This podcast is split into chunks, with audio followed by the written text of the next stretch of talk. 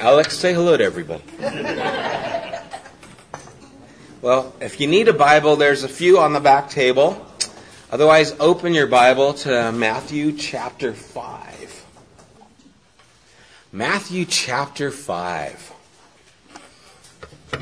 As we continue through this gospel, I want to ask ourselves the question throughout all the book of Matthew and the question I want to ask is Is Jesus preaching the gospel? I don't think it's a question we automatically think, huh? Well, that doesn't seem right to ask that question, but if Jesus is indeed preaching the gospel, I want to look at how do we preach the gospel. We've talked at the beginning what the gospel means, that the gospel is the message of Jesus, who he is, who he was to the Jewish people, the fulfilled Messiah, who he is to us as a Savior, and all that he has done for us. But did Jesus preach the gospel? And as we begin, this is probably one of the more popular passages in all of Matthew, the Sermon on the Mount. And Jesus is beginning to present the kingdom of heaven, this good news, how does it look to us? And how should we then take this message that Jesus gave and be able to give it to others as well? One of the things that always intrigued me as Jesus would share is I would think, he shares so different than we do. And of course, you think, well, it's Jesus, he's supposed to. But we're supposed to be like him. And I, I never see Jesus give an altar call. He just never does. And, and so many times he just leaves things out there, making you wonder, why didn't you close the deal, Jesus? Why didn't you, you know, follow through and give them a little bit more insight? Yeah, you talked to your disciples and gave them a little bit more understanding, but why were you so vague, it seems, at times? Why did you leave people wondering and questioning?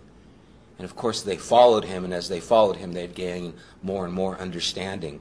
And through the things that he did, actually got to see the message of who the Christ is, who God is, the heart of God, through him personally.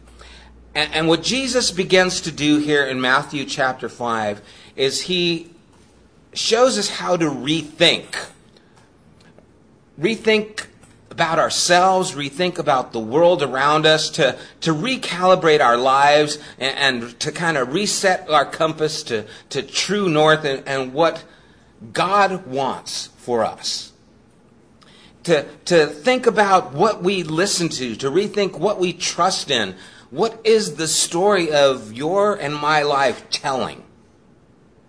Because he challenges us in these things and he is redefining life itself. And as we read from verses 1 through 12, we'll, kind of get a little idea of what this looks like. In verse 1 of chapter 5, he says, Now when Jesus saw the crowds, he went up on a mountainside and sat down. His disciples came to him and he began to teach them. He said, Blessed are the poor in spirit, for theirs is the kingdom of heaven. Blessed are those who mourn, for they will be comforted. Blessed are the meek, for they will inherit the earth. Blessed are those who hunger and thirst for righteousness, for they will be filled. Blessed are the merciful, for they will be shown mercy. Blessed are the pure in heart, for they will see God. Blessed are the peacemakers, for they will be called children of God. Blessed are those who are persecuted because of righteousness, for theirs is the kingdom of heaven. Blessed are you when people insult you, persecute you, and falsely say all kinds of evil against you because of me. Rejoice and be glad, because great is your reward in heaven. For in the, na- in the same way they persecuted the prophets who were before you as Jesus starts, it's interesting because it says that he saw the crowds and he went up on a mountainside. And this is very uh, figurative and similar to Moses when he went up on the mountainside and received the law of God, Jesus is now introducing to uh, introducing us to the new law in the sense of his kingdom, the kingdom of heaven. And he goes up on this mountainside to do so. It says in verse 1 that his disciples came to him. And so we know that they were around him, but we see in chapter 7 that he spoke these things, and when he's through speaking, it says that the crowds were amazed. So even though the disciples were close, the crowds were also within an earshot, and they were listening to him as well. And that's one of the reasons he was up on the mount, mountainside. He was speaking to the multitudes, and not just the disciples. This is also the first time that we really start to see the word disciple being used in a regular pattern as a, uh, connecting them to the designation of a follower of Christ. And the word disciple means a learner. And so here we start to see the disciples, those who are closest to him, those who are followers of him, those who are learners. And I just love that word. Disciple means a learner because that is something that continues throughout our life. We are always learning. We are always gaining more insight and understanding to who Jesus is and what's taking place. And, and as he gets to speaking to this crowd, who are these multitudes? Who is this crowd of people? What are they made up of? Because they're going to comprise the majority of the people that he speaks constantly to. And the crowd are people who've traveled distances to see and hear him. Usually coming from small villages, you know, they, they travel over period of days just to get to this place. And so they comprise a lot of small villages that gather together. It's really, I mean, Nazareth itself had about a hundred people, they think, in it at that time. And a synagogue or a group of people that would gather together would accompany maybe 20 people they would be able to gather. 20 men would comprise a synagogue. And so you had a lot of small groups that would gather together, and that's why they would meet out, outdoors many times. They're not going to have a whole building just for 20 people. They might meet outside somewhere. And again, most of the time it was men, but the men and women that comprised this group, most of them were illiterate. And Jesus, being a rabbi from a small town, was highly unusual. So he is a curious guy, coming from a small village. Everyone's curious about him. We know that he had already healed the sick, and so word usually goes out pretty quick when you do something like that. And so a lot of people were now coming around to hear him, but they were these unlearned people, common folk from a number of villages who have to walk for days to come and listen. And so they're desiring to hear these things. And this list that Jesus puts out here is just really a list of things that we usually run away from. They're, they're not a list of things that we run towards. And about a year ago, actually in June uh, last year, we went through the Beatitudes. We called it the a better life. And we went through each Sunday, we took one of the Beatitudes. I think Michael last year sometime shared on one of them as well. So it's again a popular and powerful passage. And if you want to get a little more in depth, I'm going to try and cover them all. And, and it's so much in here. But this is not something that people look forward to. No one wants to be poor. No one wants to mourn. No one wants to be hungry for something meek or persecuted. Those aren't things we desire. You don't wake up in the morning and say, Man, I'm hoping I can mourn today. And so here's this group of people following Jesus, and he starts presenting to them these items that they are naturally trying to stay away from. And he starts off with the idea blessed. And no doubt it has a remnants of Psalm 1. Blessed is the one who does not walk in the steps of the wicked. And so they have this understanding of the psalm and that word and how it's used most commonly. And the word would mean happy or so happy as kind of a literal translation, but we know that doesn't quite capture the whole of what this meaning is. The idea of blessed is favorable. I love Rick McKinley says, you know, it's like Jesus presents this list and he says, if you fall into this category, it's almost like he's saying, congratulations. I kind of like that. Congratulations if you're poor in spirit. And you're thinking, what? Now, Luke's gospel, when he talks about poor in spirit, it just says poor. It doesn't include in spirit, but it's both a, a literal poverty. It's to be in need. And so here in Matthew's gospel, it gets a little bit more focused where it talks about in spirit. Luke's gospel talks about just poor, but it talks about just having this need. Goodspeed renders this translation, those who feel their spiritual need. You ever felt hungry?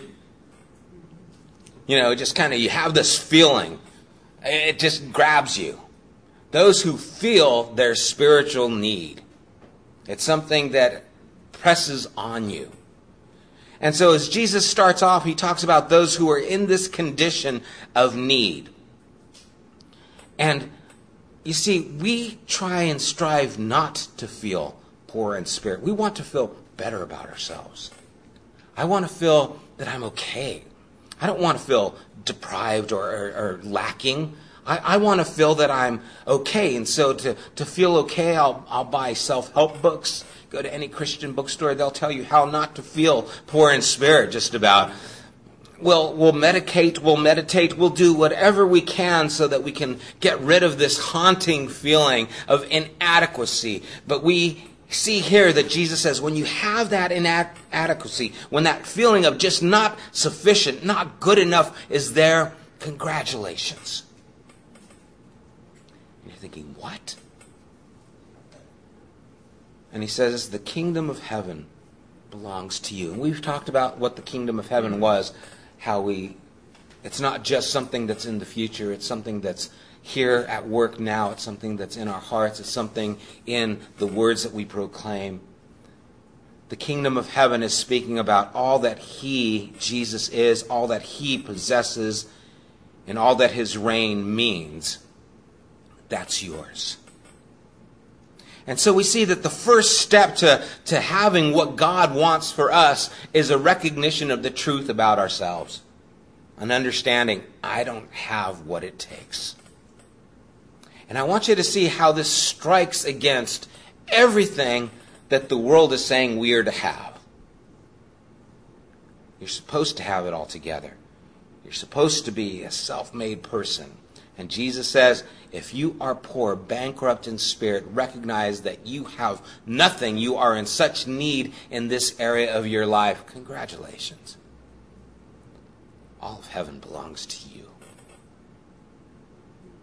Now imagine the impact that has on all these people who are, for the most part, poor, illiterate. What? I, I thought the kingdom of heaven belonged to those who had affluence. I thought the kingdom of heaven belonged to those who had it all together. And Jesus says, no, it belongs to you who recognize your need. And so already it's contrary to culture, it's contrary to their religious beliefs, it's contrary to everything that they've heard and it's still contrary today. He goes on in verse 4 and he said, Blessed are those who mourn, for they will be comforted.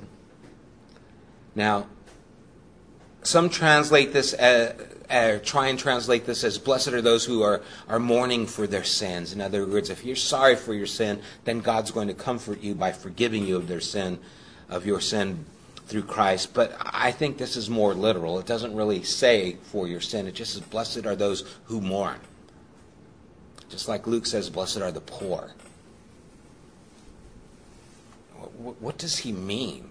And this is where that word can't really be translated as happy because it just, blessed are those who are happy, you know, who mourn. It's like, happy are those who are sad. It doesn't quite flow. But the idea of mourning is something that I think we, again, lose touch of. In Psalm 34:18 it says, The Lord is close to the brokenhearted and saves those who are crushed in spirit. Something happens in our sorrow.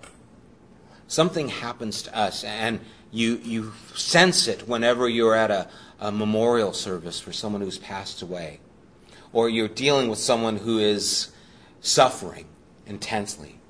someone who has lost someone dear to them and they're mourning. There, there's something that takes place to them. They, they are in touch with life in a whole different realm than usually we, we live.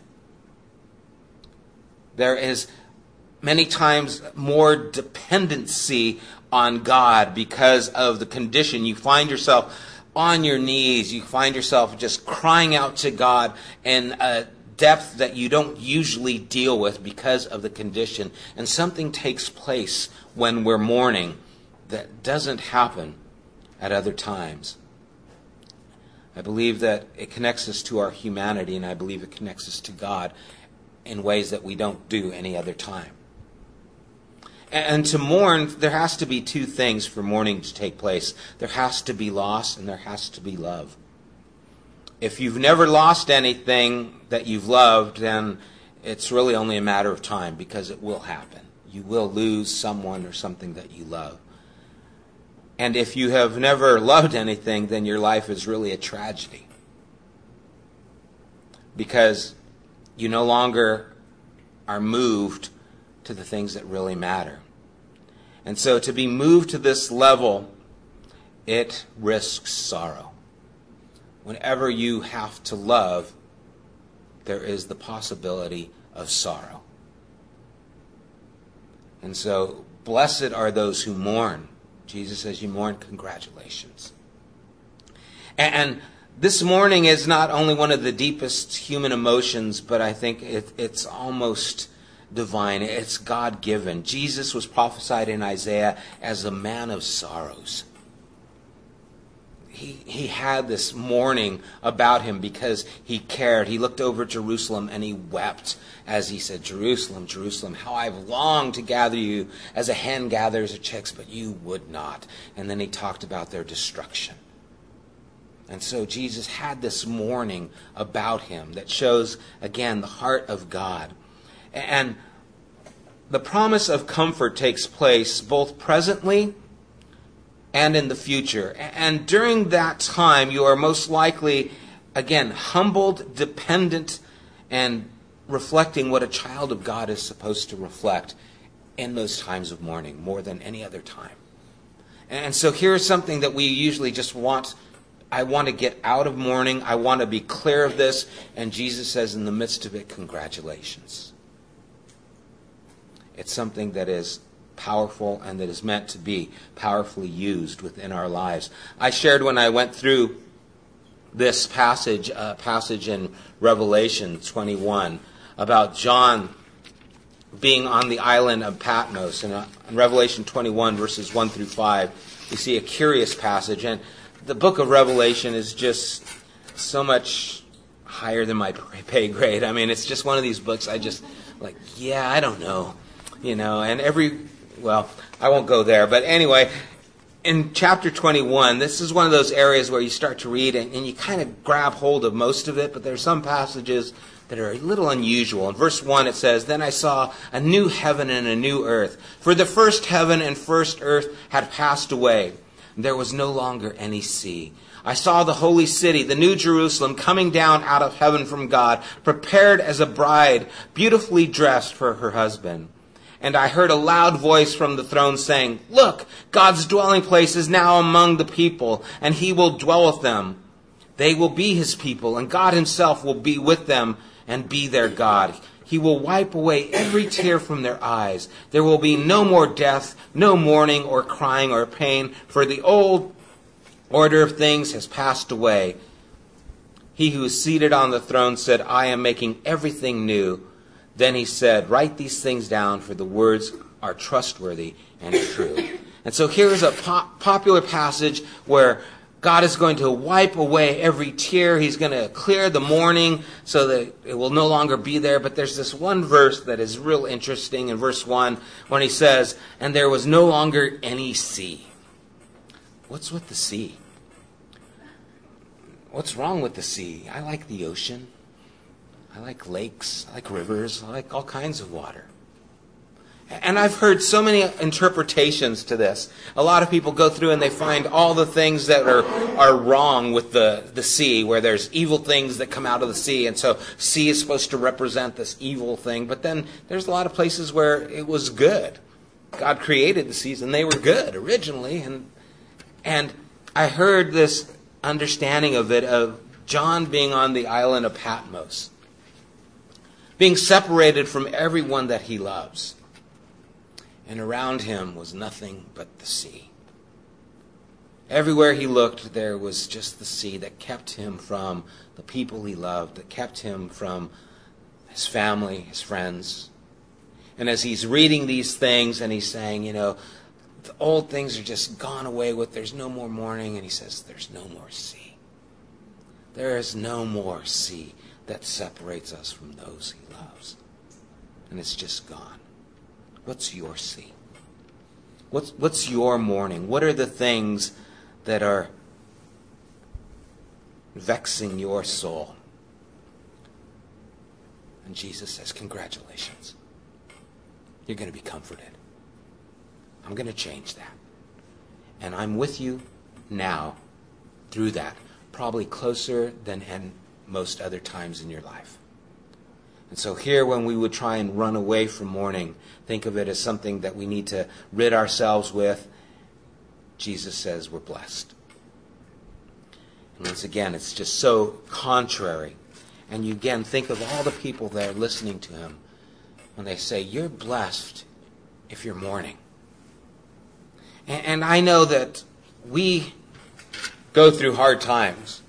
We're in financial difficult times. I mean, it's like we live from paycheck to paycheck, and many of us are living by faith, you know, trying to make ends meet. And man, it just seems so vexing. But I, I guarantee you this all of us here are living much better than the majority of the people that were living at that time.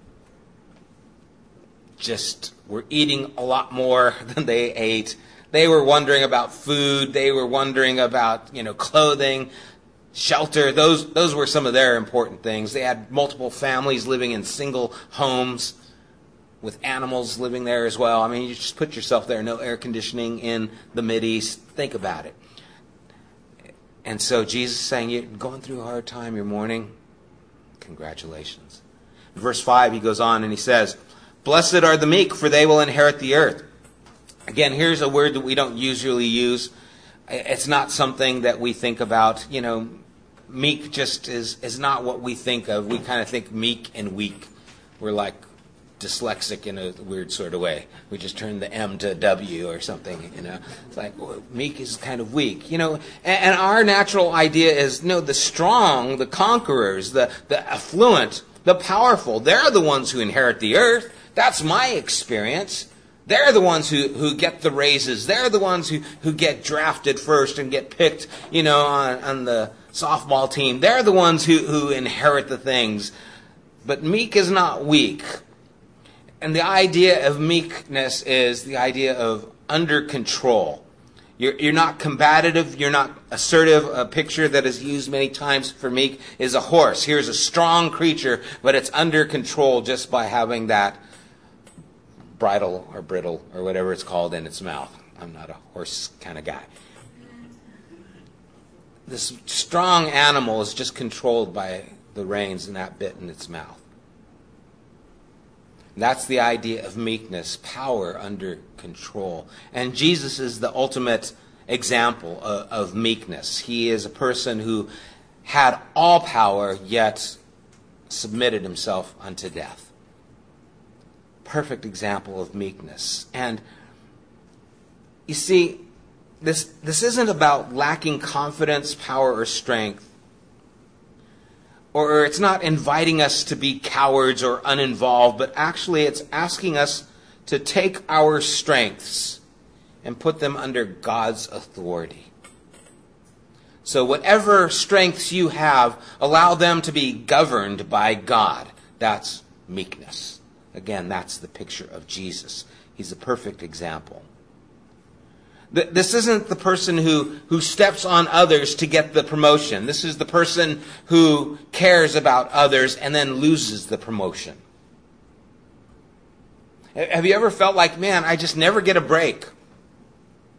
I just don't get the break. You know, it always seems like someone else gets the good deal, and I'm always the person who gets left behind. I'm the one who gets forgotten. Oh, we ran out, and you're the one who, you know, lost out. And, you know, nice guys finish last kind of a thing. I, I just can't seem to get the break. And what Jesus is saying, you know, you're the person who, who's not asserting yourself, but is surrendering your abilities to the work of God, and therefore you're, you're giving yourself to others, and it seems like you're getting missed. It seems like you're getting stepped on. It seems like you're getting passed by. One day, Jesus says, all those people who gathered all those things are going to just hand them to you and say, they belong to you. We, we, we've collected them all these years, but we've collected them for the meek. Theirs is the kingdom of heaven. And those who strive will end up handing those things over to you. And again, how we see what this looks like. In other words, inheriting the earth means it's something that is yours by, by birth. An inheritance belongs to someone who is connected to that in birth. And Jesus is saying, if you are meek, if you're like me, this is part of your birthright. And I'll make sure you get it. And so, you know, those movies or whatever where they're giving the will out, you know, and it's like, okay, and you know, here's, you know, the the trophy wife, you know, you get, you know, the curling iron. What? From the millionaire, you know, and who gets the, the inheritance? Oh, it was the one, you know, person who really cared for them. You get the millions because you were his real friend. And Jesus saying, You're going to inherit all that I have. It's your inheritance, but meekness is part of it. And so, again, congratulations. Verse 6 he goes on and he says, Blessed are those who hunger and thirst for righteousness, for they will be filled. Now, to be hungry means you're lacking, you're empty of something. Okay? And again, this strikes against everything we think. We think blessed are the righteous because they're so good. But he's not saying that. He says, Blessed are those who are hungry to be righteous and aren't. And again, think of how this slaps the face of religion. The religious, oh man, those who are, who are upright, those who just have it all together, they're the blessed ones. They're the ones who God smiles upon. And Jesus is saying, no, the ones who are blessed are the ones who are hungry. Those who want to be it but aren't. Because you're not hungry for something if you're full. I know I eat even when I'm full sometimes, but I'm no longer hungry. And let's face it, we don't know hunger like the people at this time really did.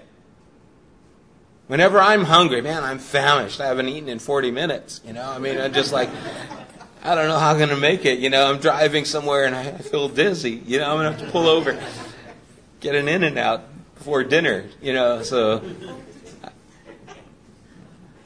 I mean, we really don't know what it's like to be hungry. And so Jesus' words, I think, are minimized to us. This is not just some casual curiosity in God or interest in religion. Blessed are those who, who would like to know more, who would like to snack on God.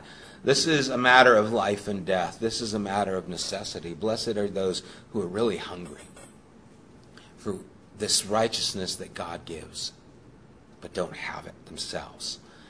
You see, and the idea of being filled or, or satisfied is actually an old, uh, in our English, it would translate to grass. It has the picture of cattle grazing and being satisfied, having a field, and them having enough to eat.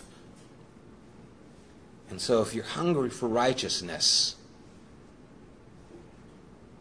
Jesus says, you'll be filled. You'll be satisfied. It reminds us, uh, or reminds me of Matthew 7 7, the ask, the seek, the knock, and God will open. God will answer. You will find. It has to do with desiring these things that God has for us. You know, have you ever had a just a great meal and you've eaten it and you're full and you're just content? Does that mean you will never be hungry again? No, you, you long to eat again. I can't wait till tomorrow when I can have the leftovers. You still have this hunger. Being satisfied is, is not arriving, it is eating the right things over and over and over again. And now we see Jesus' words where I am the bread of life, I am the water of life, or I'm the bread from heaven, the bread of life, water of life. It starts to take on this He's the one who satisfies the hunger, He's the one who satisfies the thirst that we have over and over and over again.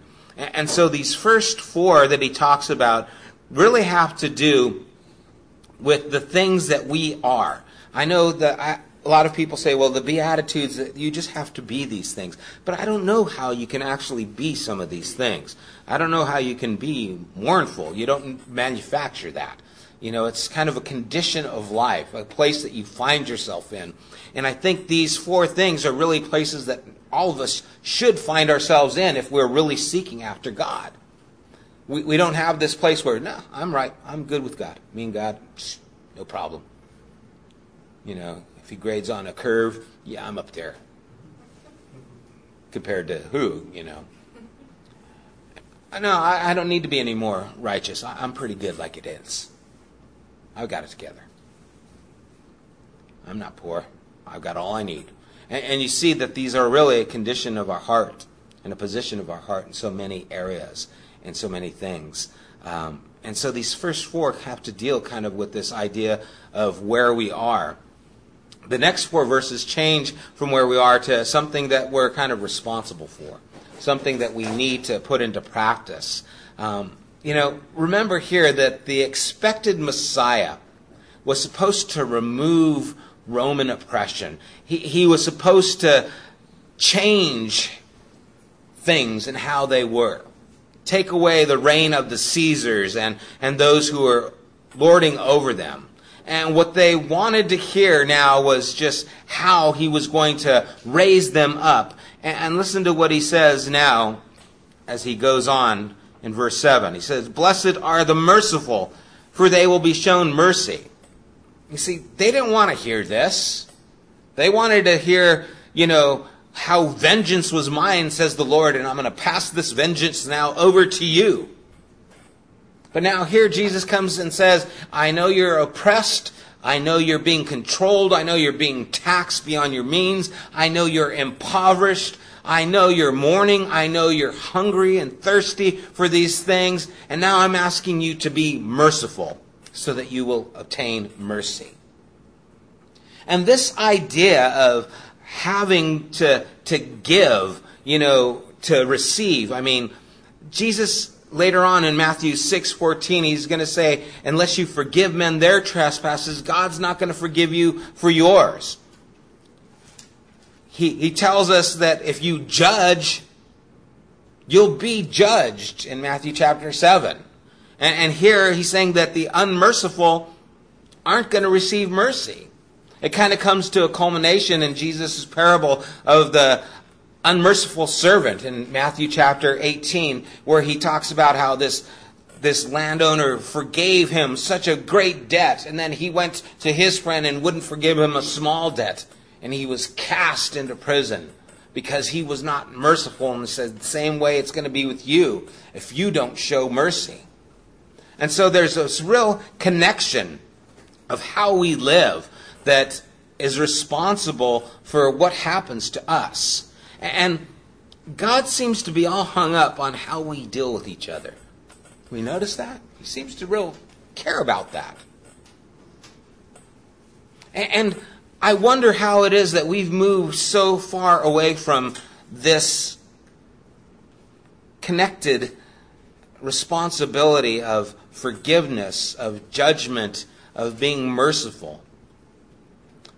Because the church is probably known as the most unforgiving, unmerciful group of people in the world, the most judgmental people in the world. And I, was just thinking, can you be a follower of Christ?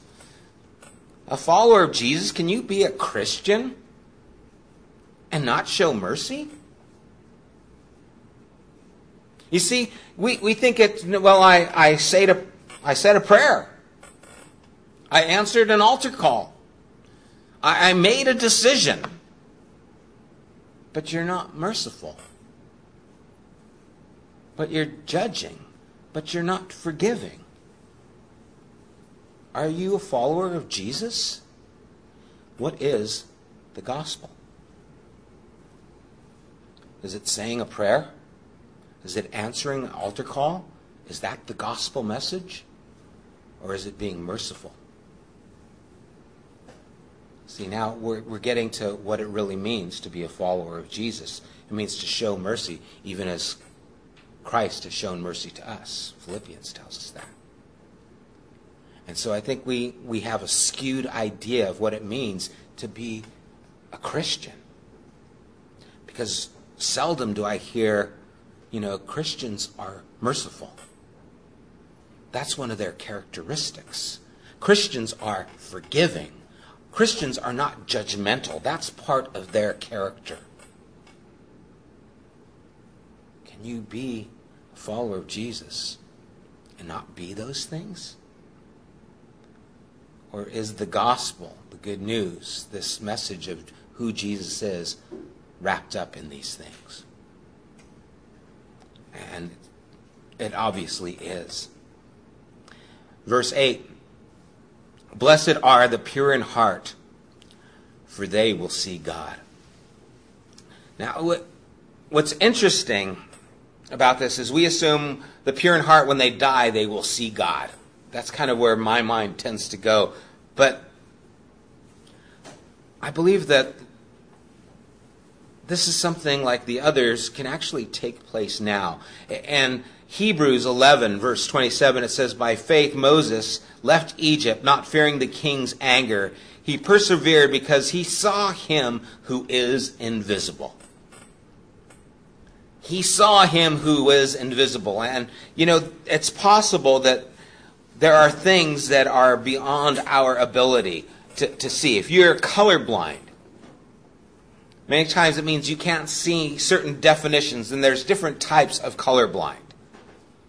There's colorblind where you can't distinguish pastel colors. You can see primary colors okay, but the pastels become a wash.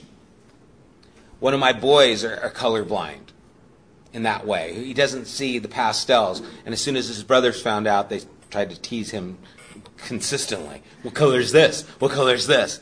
I don't know. Leave me alone. You know, he just wanted to know. And it's like, that's the first thing you want to know. Are you colorblind? What color is this? You know? It doesn't mean the color is not there. It's just they don't have the ability to see what is there. And could it be that this pure in heart has to do with the ability to actually see God who is here? to actually see the invisible. You see, Jesus is not saying if you do the right things, you will see God.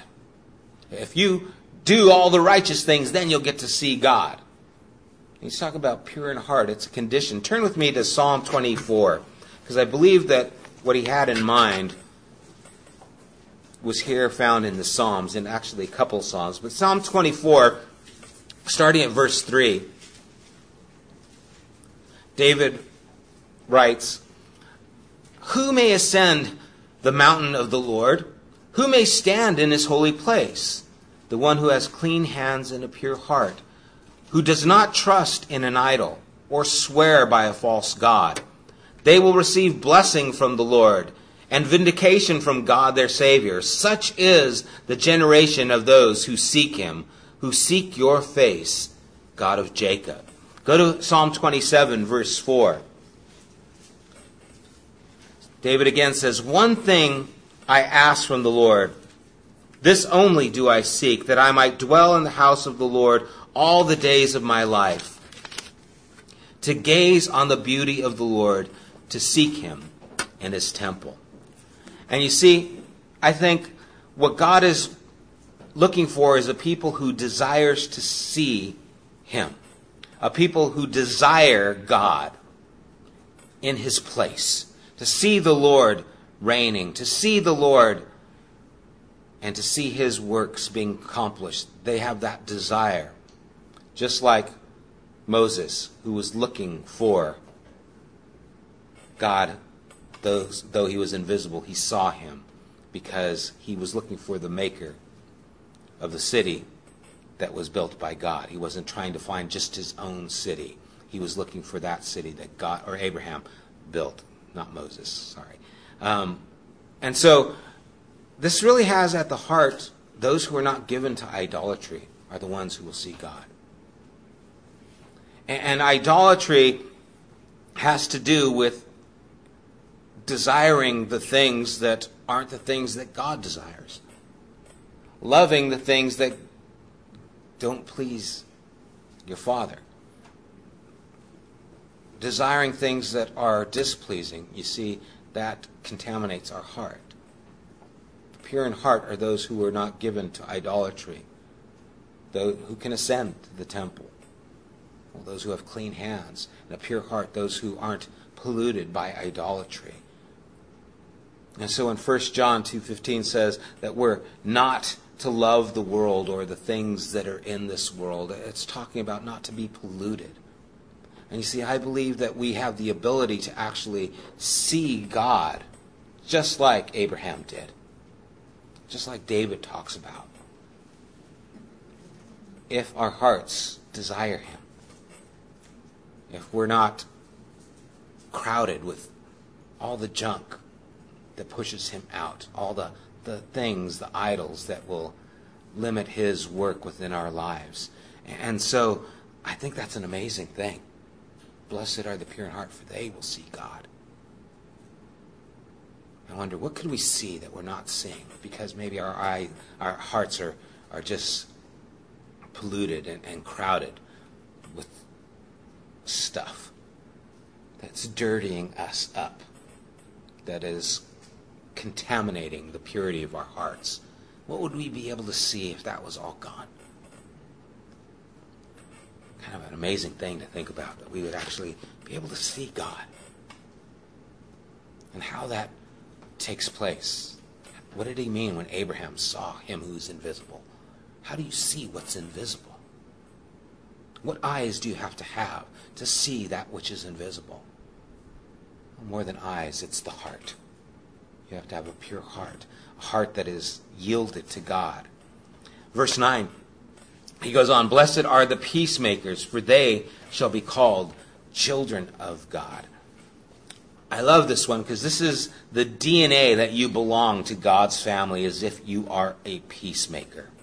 Now, it's interesting because he uses the word the sons of God here. And that was a term that was very difficult for the Hebrews to understand, in part because of all the idolatry. You had, you know, the Zeus and you had, you know, Hercules and, you know, Apollos and Odin and Thor and all these things. The Caesars were supposedly sons of God and they were looking to be God someday.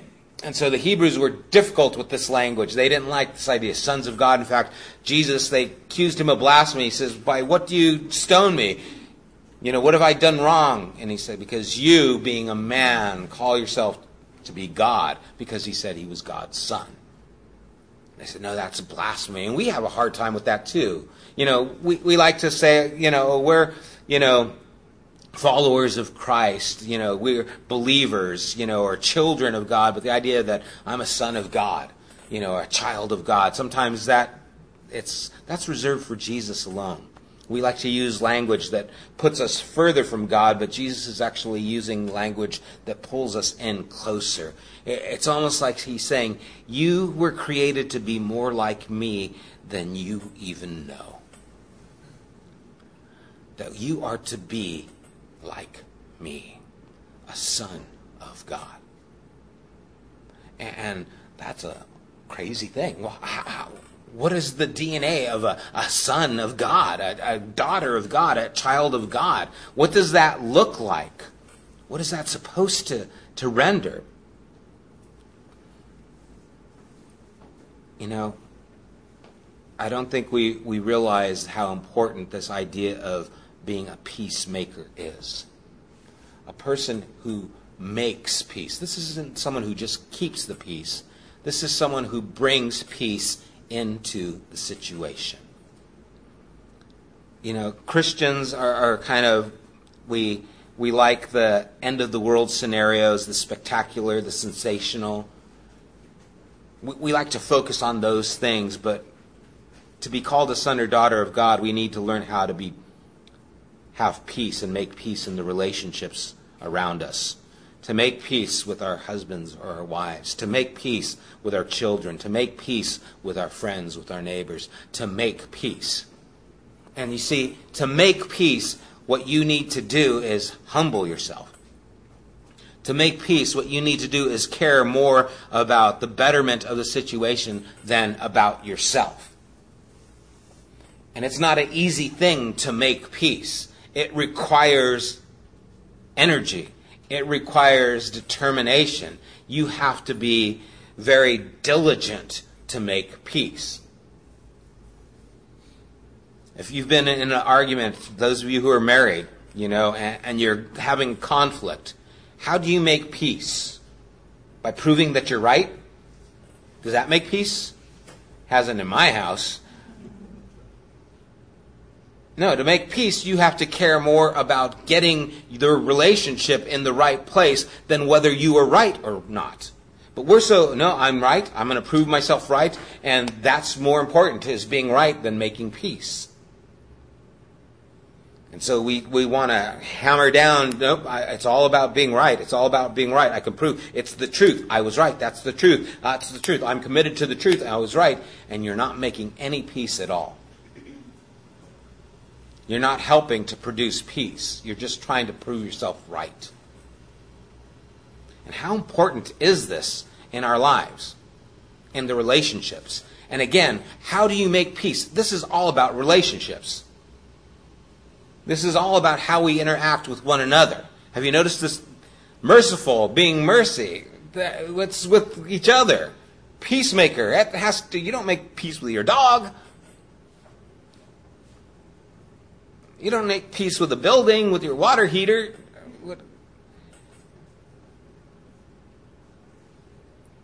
The idea of a peacemaker has to do with how we deal with each other, how we invest in each other. It's real important that we learn that this is part of the characteristics of a child, a son, or a daughter of God, is they are peacemakers. Are you making peace or are you causing friction? Can you be a child of God and not be a peacemaker?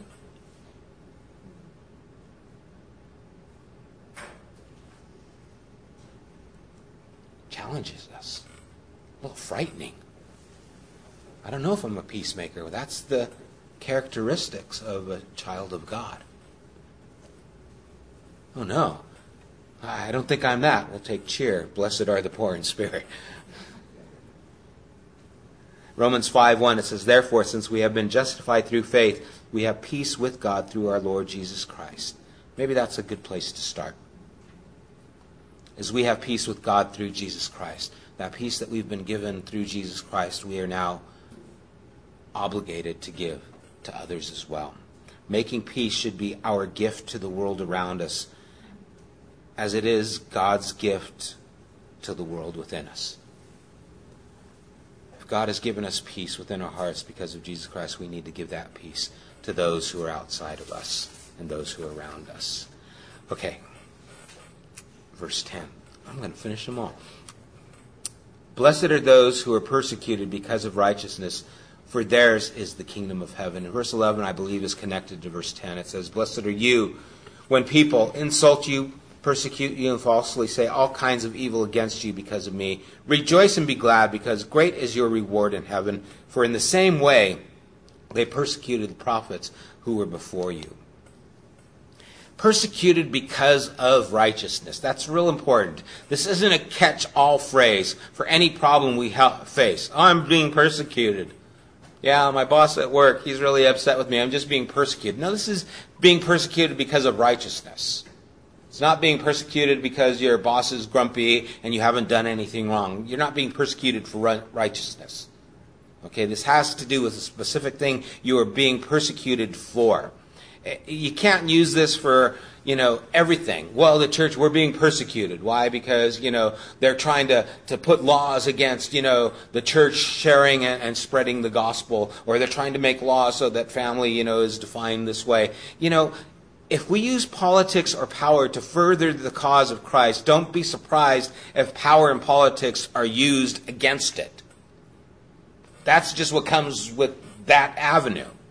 And so I think it's uh, misleading to say, oh, we're being persecuted if, you know, you're trying to present a political agenda and then they're trying to stop your political agenda. That's not persecution. That's just how politics works. That's just how power shows up. That's, that's not the kind of persecution that Jesus means. You see, this has to do with living your life in the right way, even though everything around you is wrong. It has to do with making choices that buck the system, but they're the right choices. It's trying to, to stop those who are, are being abused. Think of slavery when it was legal, and those who were against slavery and who were being persecuted because they were trying to stop what was being done because that was wrong. They were, they were being persecuted for trying to do what is right. That kind of a thing.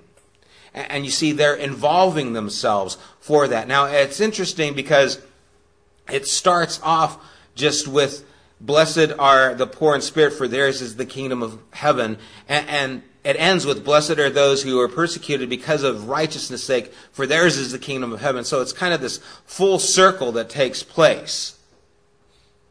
And the idea of hungering for righteousness and being persecuted for righteousness this is kind of a culmination of what happens when you start living this life that is surrendered to God, that is pure in heart, that is merciful, that is hungering for righteousness, that is mourning, that is spiritually bankrupt, that you start recognizing yourself in these areas and you start living this way, you become a person who then lives for what is right.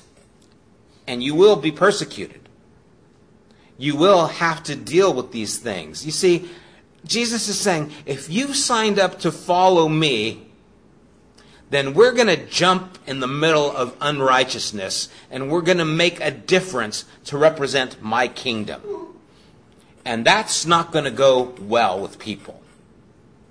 They're going to persecute you because you are wanting to oppose their greed, because you are wanting to oppose their injustice because you are wanting to stop those things that are taking advantage of people. And you are going to voice up and say, I think that's wrong. I think this is right. And they're going to want to stop you.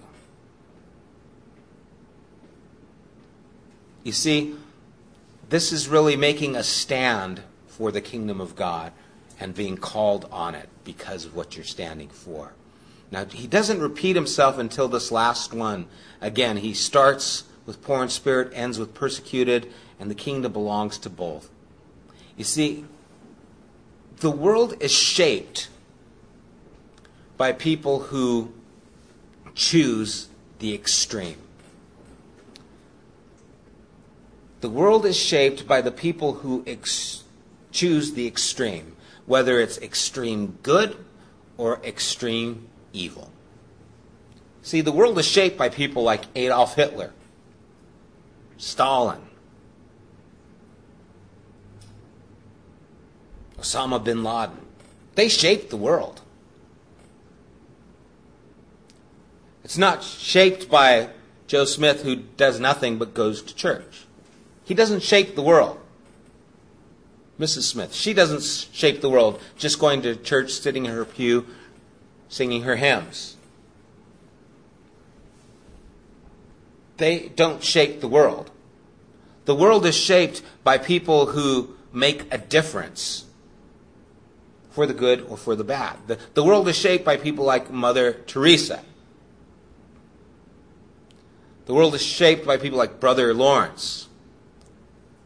The world is shaped by people who effectively bring change but sometimes that change isn't welcomed. Remember when Paul and Barnabas went and they saved that woman who was demon possessed, and they got all mad because she was her way of making money. And so they were persecuted because they brought salvation to this girl and that she was their means of making money. Sex trafficking in the United States, billion dollar business taking place around us. You step to try and save some of those girls who are being used in that way, and you're going to have conflict because you're costing someone money. You'll be persecuted for righteousness. Making the choice to step into those areas, even though they're difficult, even though they're dangerous, even though they go against what is the norm. You see, those who stood up for Jesus said, I don't believe Caesar is God. I don't bow to him. I, am not going to continue in your idolatry. I'm going to follow the true and living God. And most of them had to deal with persecution, had to deal with death. Why? Because they weren't going to just close their eyes to the things around them. They, they stood up for what was right, and it cost them. We don't have to step up for too much. And so we don't step up for much of anything. And so the idea of being persecuted for what is right, we need to recognize that it's those who are willing to, to shake the world around them, make a difference in the lives of those around them. And that's what causes persecution. And so if you're not being persecuted, odds are it's because you're not changing those areas and making a difference. And again, we live such sheltered lives here in the United States that it's not uncommon. And Jesus ties this in with the same persecution happened to the prophets who were before you. Again, saying you're in good company. But These things happen to you. These things are marking. Now, Jesus is just starting off. First sermon. And this is the beginning of it. Oh my goodness. Man, I would have loved to just been there, seen the faces of the Pharisees and all the people, thinking, what is this guy saying? Because this is just so contrary to the status quo. This just slaps everything in the face. You're poor in spirit, congratulations. You're mourning, you're blessed. You're meek, Good job. You hunger and thirst. You're not righteous, but you want to be? All right. You'll be filled. All these things that he starts just presenting to us. Show mercy. You'll get mercy. Pure in heart, you'll see God. Peacemaker, you look like your Father. Don't be surprised. You do these things, persecution comes to your life because you look like those who've looked like God before you. And so these are Jesus' is starting words to the Sermon on the Mount, and he's just getting started. Let's pray. Lord, as we close our time here tonight, just meditating on your words, I am so just struck. I am convicted, I am challenged, I'm frightened, I am enlightened by the things that you say. And I'm asking questions in my own heart, Lord. Uh, where do I fit in? Am I a person who is really poor in spirit? Do, do I hunger? Do I thirst for what's right? Am I merciful, God? Lord, is my heart pure? God, why, why can't I see you? Lord, why do I not have persecution? And Lord, I know each of us can, can be so much more than who we are right now. We, we can do so much more, but Father, what you care about is the inmost being, the desires of our heart, Lord, if you can take hold of our desire, if we could recognize the idolatry of our lives and, and deal with it and give you that, that place, Lord, that you need to be, if we truly desired you, Lord, I think we would move so much further from where we are to where we need to be. And so I pray you help us to get rid of those things that we need to, to see ourselves clearly, to ask ourselves the hard questions, Lord, and to see how we measure up to your words. God, are we living these things?